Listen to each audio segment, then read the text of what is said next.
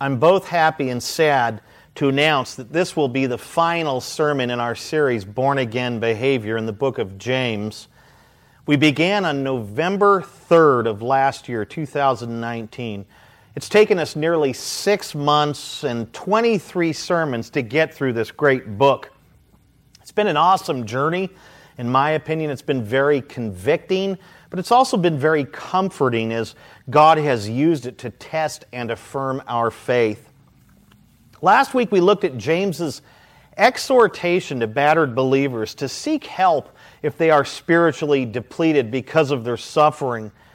He told them to, to go to the elders of their churches to be prayed for and anointed with oil so they could be delivered from spiritual exhaustion, be spiritually energized, and be spiritually restored in fellowship with God through forgiveness if they confessed whatever sins they had. He also told them uh, to confess their sins to one another and to pray together, which would promote accountability and resolve some of their personal and or interpersonal issues. Now, according to Luke 8, the visible church has four types of people in it. First, it has people with hardened hearts. Verse 5. When they hear the word, the devil comes along and snatches it before it germinates. We see that in verse 12. Second, it has people with shallow hearts. Verse 6. When they hear the word, they immediately receive it with joy, but when trials come, they fall away because they have no roots. We see that in verse 13. R. Kent Hughes has a great comment on that part here. He says, This is especially common today because so much theology is man centered. Christ is preached with the emphasis on what he can do for us, and receiving him is viewed as doing him a favor. This shallow theology airbrushes the doctrine of sin and minimizes the holiness of God, producing bogus converts. And then, third, the visible church has people in it that have infested hearts. Verse 7. When they hear the word, it is choked by the cares of this world, and they bear no fruit. Verse 14. A man can literally sit in church for years and never hear the word because all he does is worry about his riches and worry about his pleasures.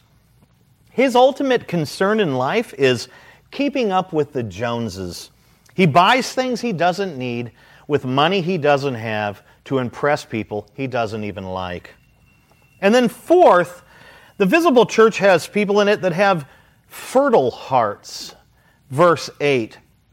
They are regenerate, they are born again, they are actual true believers. And when they hear the word, they hold fast to it in honesty and bear much fruit with patience verse 15. Now, I say all this just to sort of build a little context for where we're going in this text. In the final section of his incredible epistle, James anticipates that folks in the congregations he wrote to will wander away from the truth because of the suffering and persecution they were experiencing, thus proving they were among those with shallow hearts. He then instructs fellow believers to go after these wanderers and bring them back. I have entitled this message, Rescuing a Wanderer. Please take your Bibles and turn to James chapter 5. We'll be looking at the last two verses in the entire epistle and the last two verses in this chapter, and that is verses 19 and 20. I'd like to go ahead and read our section and pray for God's help before we actually get to work. Let's read it together. This is the next thing James says. He says, My brothers, if anyone among you wanders from the truth and someone brings him back, let him know that whoever brings back a sinner from his wandering will save his soul from death and will cover a multitude of sins. Let's go ahead and pray. Father, we call upon you now. We humble ourselves and we ask that you would help us. Help us to hear the word, understand the word, apply the word, believe the word. Help us to do all that we're supposed to do with the word. Help us to understand that as believers, what we're actually called to do, and that is to go out and rescue wanderers. And, and, and, it could be, Father, that we have a wanderer or two viewing this video, and I pray that you. That you prick their conscience and that you convict them of their sin and that you lead them to yourself. We pray these things in the matchless name of Jesus Christ. Amen. All right, let's pick up where we left off last week. We're going to be looking at verse 19 first. Please look at it with me. James says, My brothers, if anyone among you wanders from the truth and someone brings him back, dot, dot, dot. Stop there. The section starts with James's favorite title for believers, brothers. He used it 17 times in this epistle. Brother and sister believers is whom he is addressing here. That's who he's pointing to. That's who he's talking to. That's who he's trying to exhort to do something here. He wants the believer's attention here. And they are the, the potential evangelists whom God will use to reach any wanderers who go astray. And James begins by saying, If anyone among you now, he actually uses this phrase three times in chapter 5. We see it back in verse 13a. He said, Is anyone among you suffering? And then in verse 14, Is anyone among you sick? And then here in verse 19, If anyone among you wanders from the truth. Each use represents a different category of people. You've got the suffering, you've got the sick, and you've got those who have gone astray. And we can see here three sets of instructions to each of those categories of people. James instructs the, the suffering to pray, he instructs the sick to call on the elders, and he instructs fellow believers to go after those who have wandered from the truth and gone astray. Now, the phrase among you indicates that these wanderers were not only inside these churches, but that they were actually professing believers. You know, they professed faith in Christ, but they also bounced when persecution and suffering came. And this reveals something about their faith. It reveals that it was only on the surface, that it was actually shallow. Now, true saving faith will remain steadfast in trials, it will endure. The person who possesses it will keep believing and believing no matter what is thrown at them. They will be like Job, right? We, we look at the life of Job in the book of Job, and we're going to study that in depth in the coming weeks. But we look at the life of Job, and he experienced more catastrophe than most human beings will in a lifetime. And what did he do throughout that catastrophe? He kept believing. He never cursed God. Now, it doesn't mean that he didn't complain or that he wasn't confused, but he never turned away from his faith and he never cursed God. And, and the person who possesses true saving faith will be like Job in that regard. They will keep on believing and believing. Now, a great question to ask here is why? Why do they do this or how do they do this? Is it because of something in them? Is it because they're just such great Christians or that they have such great strength and power? No, it, it really doesn't have to do with them. The reason why we keep believing through trials and suffering and all of these difficulties is because the author and perfecter of our faith, Jesus Christ, He protects our faith, He preserves our faith, and He will bring it to completion, right? Hebrews 12 2, Philippians 1, verse 6. Now, the Greek word for wanderers is planal, planal. and from it we get the English word planet. The word picture here is of a person wandering the planet. It kind of reminds me of David Carradine in that 1970s hit Kung Fu. Do you remember that show? I used to watch it when I was a kid. His name was Caine, and, and he wandered the American Old West, and, and he would go around solving problems and encouraging people and defending those who couldn't defend themselves. He was a, generally speaking, a, a pretty good man, a wise man, and a kind man, and a caring man. But the wanderer James speaks of here is not a, a helpful kung fu master like Caine. He or she is a spiritually lost person who, who is wandering down or along the broad road that leads to destruction. Now, there are two types of wandering. There might be more, but I have two. There is what I call theological wandering, which we call apostasy. The term apostasy comes from the Greek word apostasia, which means defection, departure, revolt, or rebellion. When a professing Christian deviates from the basic fundamental teachings of Scripture, from the non negotiable fixed doctrines of the church, or from historical orthodoxy, what the church has always believed and taught, he or she commits apostasy. He or she becomes apostate. And there is also moral wandering. Moral wandering occurs when a professing Christian leaves the biblical lifestyle they once lived to pursue worldly, sinful pleasures. They become like Demas, who abandoned the apostle Paul because he was in love with the things of this world. 2 Timothy 4:10. I would say there is no shortage of moral wandering in churches today. This is happens because of a number of reasons, but the biggest one would be because of the preaching that's happening in churches. You've got a lot of grace only, love only, sin avoiding, repentanceless preaching. That, that kind of preaching has paved the way and cultivated sin, a sinful environment within churches where, where these people who profess Christ just pretty much do whatever they want and then claim grace. And I would say another thing that has contributed to this is easy believism, right? Easy believism is basically a repentanceless gospel. Easy believism has, has swept multitudes of unconverted sinners into churches. And what are they there doing now? They're within these churches and they're spreading immorality and sin like a virus. Believers today are seemingly more concerned about COVID 19 and their own personal health than about the health of Christ's bride, than about the reputation of Christ's bride in this fallen world. Which one do you think Christ is mostly concerned with? COVID or his bride? It's not COVID.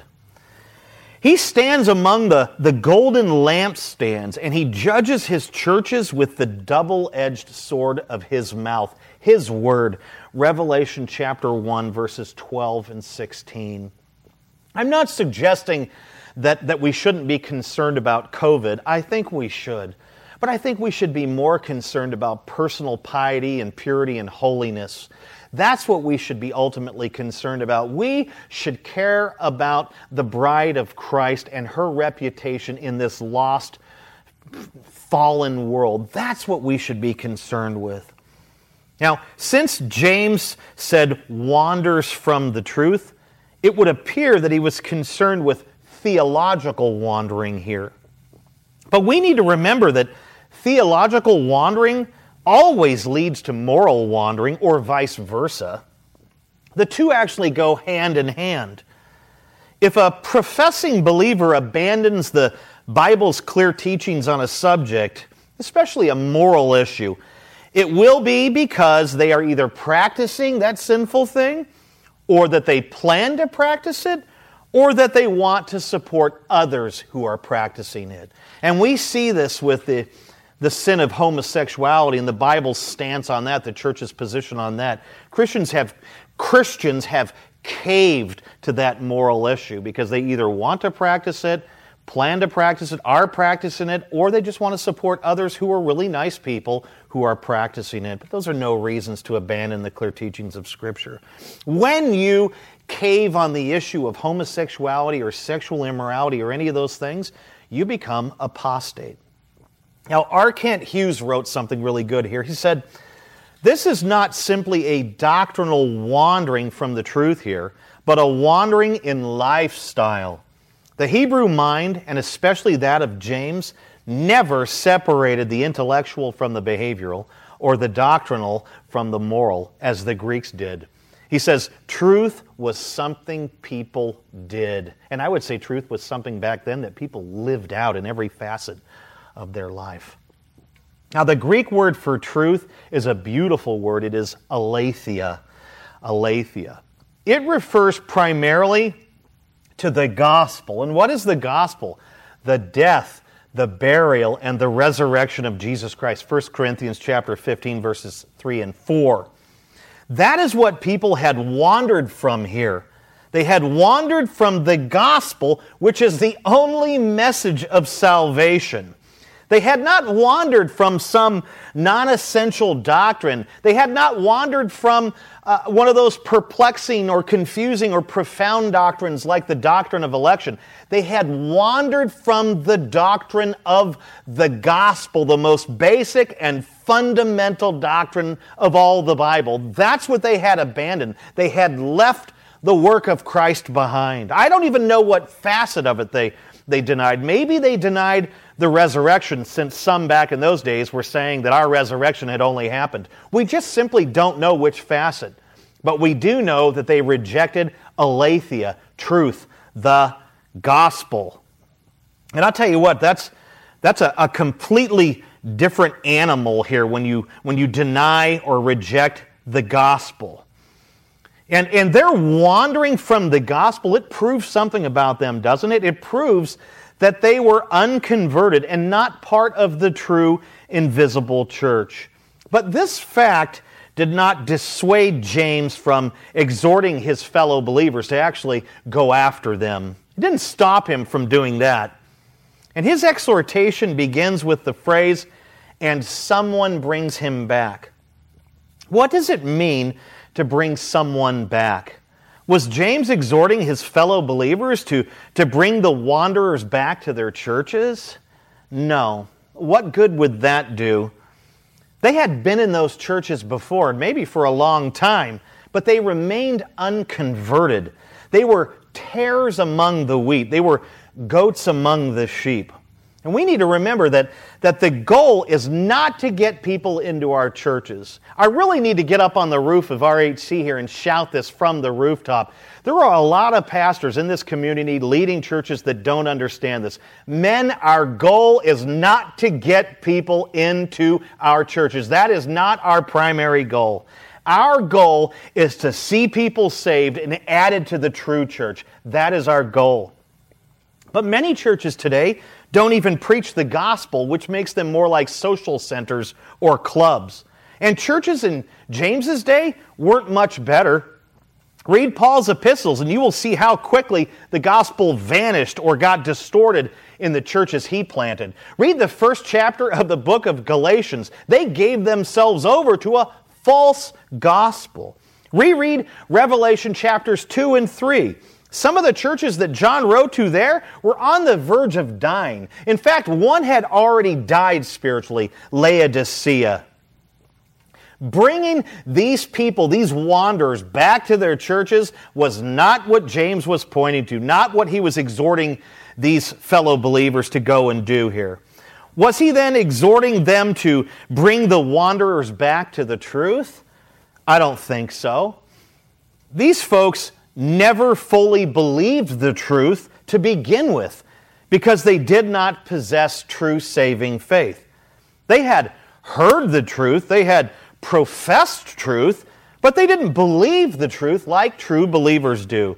They were what I call Lord, Lord Christians, right? Those who do things in the name of the Lord Jesus while disbelieving and while practicing lawlessness. Matthew chapter 7, verses 21 and 23, or through 23.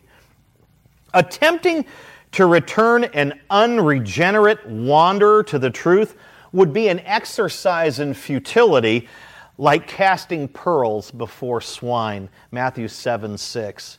The only people we can turn back to the truth are true believers who have somehow deviated from some truth. But I've never met an off track believer who, you know, true believer who deviated from the truth, who actually rejected the gospel as these folks did.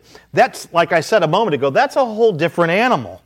There is a major difference between rejecting the gospel and rejecting some non essential doctrine. One leads to spiritual death, the other is ignorance. Big difference.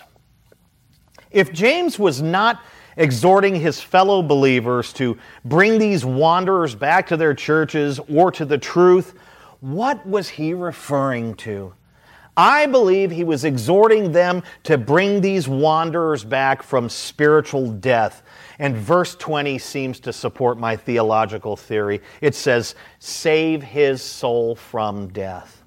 James is exhorting his fellow believers to go and preach the gospel to these wanderers so their souls can be saved from death. I believe that's what he's doing here. Even if they had heard the gospel before, they needed to hear it again and again and again and again. I heard the gospel many times before I was actually converted. I had even prayed the prayer of salvation on several occasions. But one day, as I was listening to a faithful minister preach the gospel, divine power came into me and I was forever changed. I haven't been the same person since then. Doesn't mean that I haven't struggled with sin, but I am a different man than I was before. This divine power came into me. And think about faith for a moment. Faith is a gift from God, right? Ephesians 2 8. And faith comes by what? By the hearing of the word of Christ, the gospel.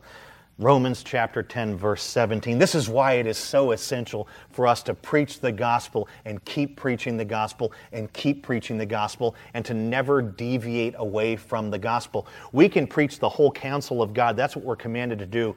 But within the preaching of the whole counsel of God, we are to always be pointing to the person and work of Jesus Christ for the salvation of sinners. That's what we are to do. Now, the phrase, brings him back is epistrepho in Greek. It means to turn someone around. It is used in Acts chapter 15, verse 19, to describe Gentiles, non Jews, who turned from their sins to God for salvation. That is the meaning here in our text. That is what James means. To bring a wanderer back is to help him or her turn from their sins to God for salvation. Now we know that the Holy Spirit alone, He's the only one who can bring a lost sinner back to God. He's the only one who can actually save, redeem. He's the only one who can regenerate. But we also know that the Holy Spirit works through our preaching. He works through our conversation. He works through our encouragements. He works through our dialogues, exhortations, whatever it is that we're saying to wanderers. He works through all of those things. He works through our praise to accomplish this work, doesn't he? He does it through people and through the efforts of people. Not just any people, but through the efforts of God's people. And my question to you at this point is this has God ever worked through you to bring a wanderer to repentance and faith in the Lord Jesus Christ?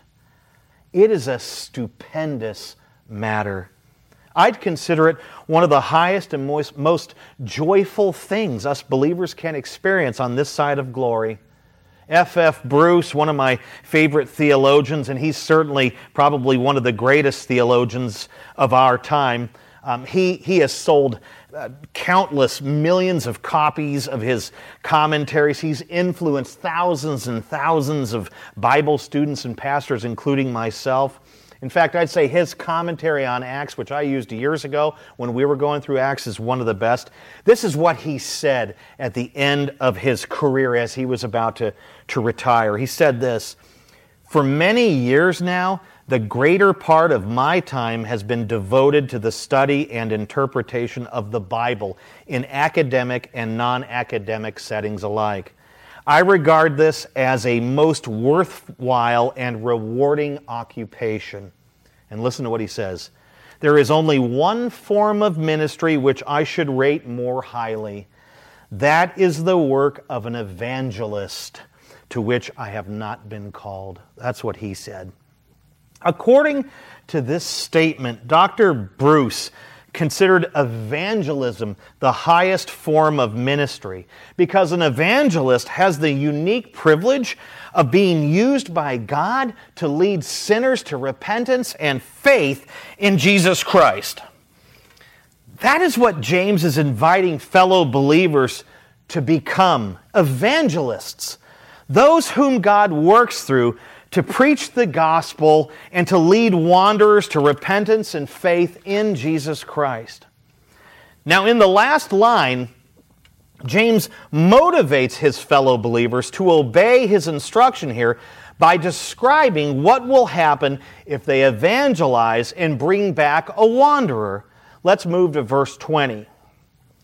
James says this next Let him know that whoever brings back a sinner from his wandering will save his soul from death and will cover a multitude of sins.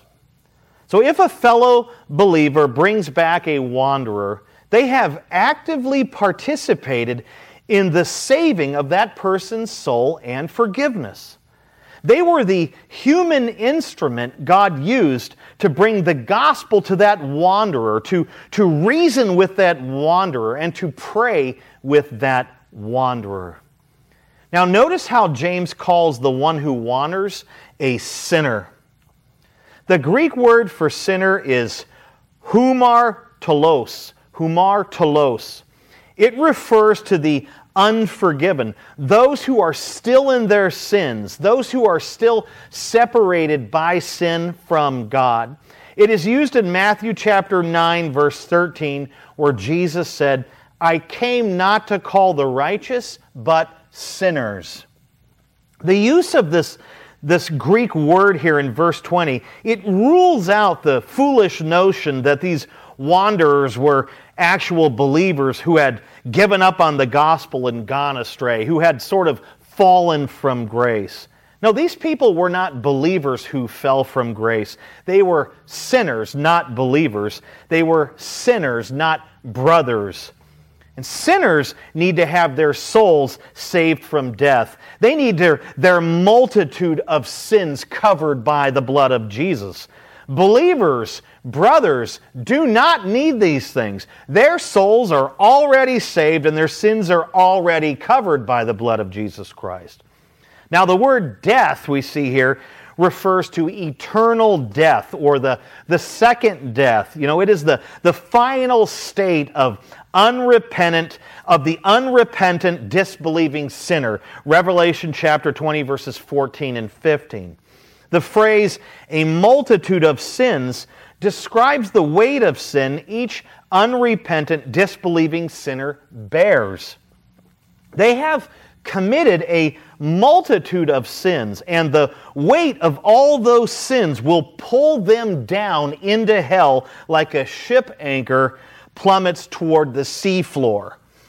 When a sinner is brought back from his or her wandering, it is a, a grand and glorious event because of what they have been saved from eternal death and a multitude of sins.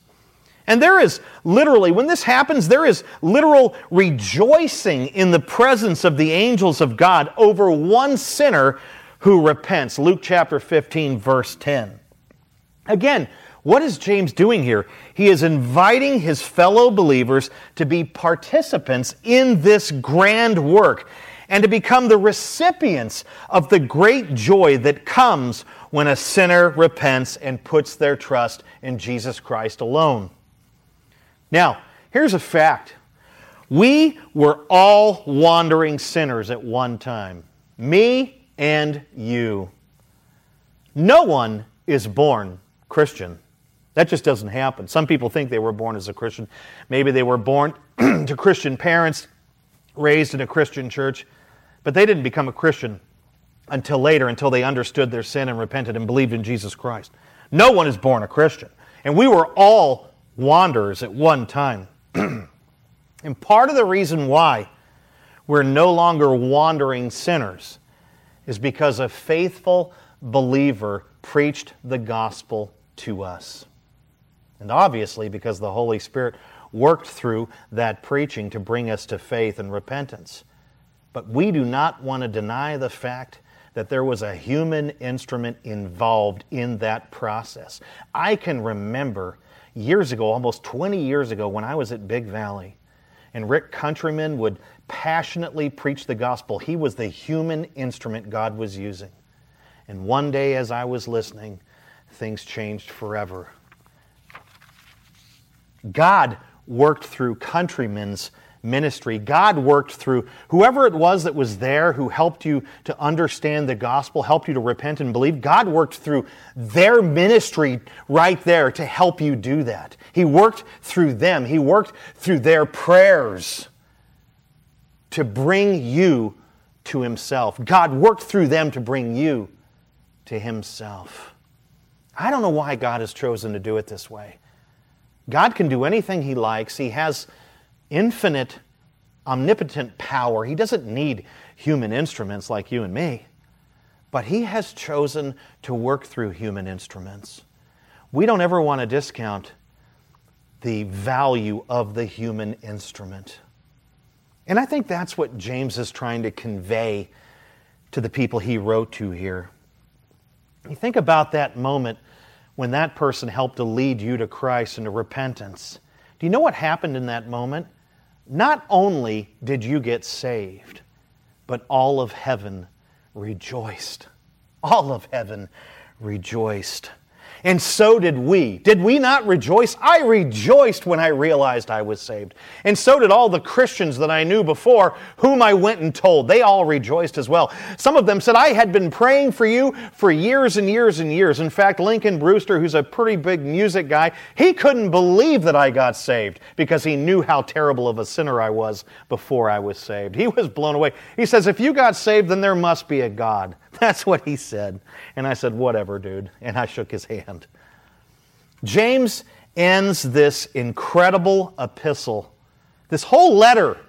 He ends it with an exhortation for fellow believers, for you and I, to go to wandering sinners, armed with the mighty gospel, and bring them back from spiritual death. The question is will we obey? Will we obey? The prophet Ezekiel was given a similar exhortation, given similar instructions. Listen to what God said to him in Ezekiel chapter 3 verse 18. It's in the bulletin. God said this to him, "If I say to the wicked, you shall surely die, and you give him no warning, nor speak to warn the wicked from his wicked way in order to save his life, that wicked person shall die for his iniquity, but his blood I will require at your hand. If Ezekiel refused to obey the word of God and go out and warn the wicked to repent and be saved, God would hold him accountable. The blood of the wicked would be on his hands. Some of us believers might think, well, that's old covenant theology. That's in the Old Testament.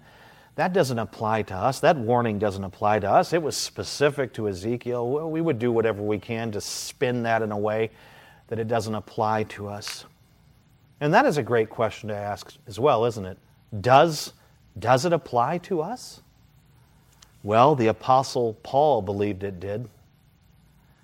In Acts chapter 20, verses 24 through 26, he told the Ephesian elders that he was innocent of the blood of all because he had testified to the gospel of the grace of God. Brothers and sisters, we must reach out to wandering sinners with the gospel. We must do this. It is our responsibility. It is our commission. Mark chapter 16, verses 15 and 16. Obviously, Matthew 28, verses 19 and 20. The Great Commission. If we refuse to do this, we will not only receive divine chastisement from our Heavenly Father, but we will forfeit the unique joy that can come only when, when we return a rescuer from their wandering. There is a unique joy that comes when a wanderer is rescued, when a, when a wandering sinner repents and believes in the Lord Jesus Christ. There is a unique joy that comes from that. It doesn't come from anything else that I've experienced yet. And like I said earlier, there's nothing like it. I totally agree with F.F. Bruce. Brothers and sisters, may we make it part of our, our daily schedule and calendar to, to share the gospel with sinners who are wandering, whether they be under our own roof, in our neighborhoods, somewhere. Maybe we've had a falling out with somebody at church. We need to be in the business of, of rescuing wanderers. That's our responsibility. That's our commission. And if we go out and do it, God promises great joy, a unique, satisfying joy that only comes from that endeavor. Let's make it a point to get out there and do it. Amen.